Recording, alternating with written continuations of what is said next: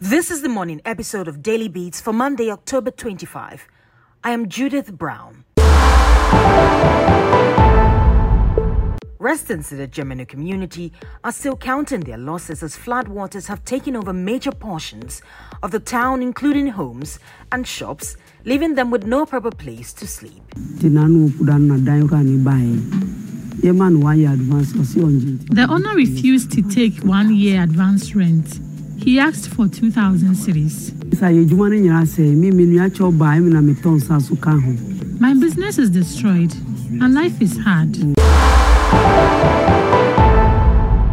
The Deputy C E O of Operations at the Volta River Authority, Edward Kenzo, says there will be no further increase in the spillage of the Akosombo Dam.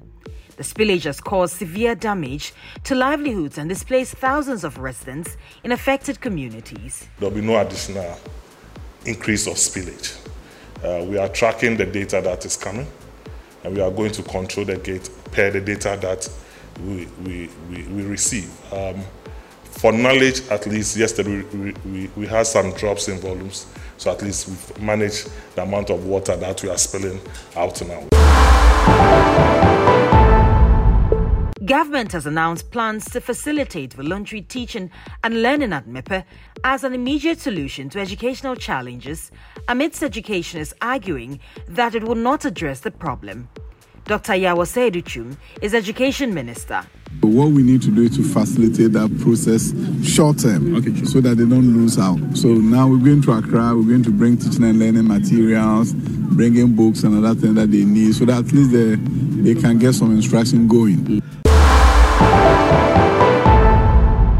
Vice President Doctor Baumier has hit back on what he says are lies and attacks against his person ahead of the M P P's November fourth presidential primaries. The Vice President and a leading contender in the November poll has come under a barrage of criticism, the latest by the former flagbearer hopeful Professor Frimpong. Addressing delegates in the tatale Sunguli constituency, Doctor Baumier said they can see their defeat, hence the attacks. They have decided to spread lies and to bring disunity amongst us and to create problems between chairmen and constituency executives with polling station executives and electoral area coordinators. They want to knock our heads together. That will be all for this morning's episode of Daily Beats. My name is Judith Brown.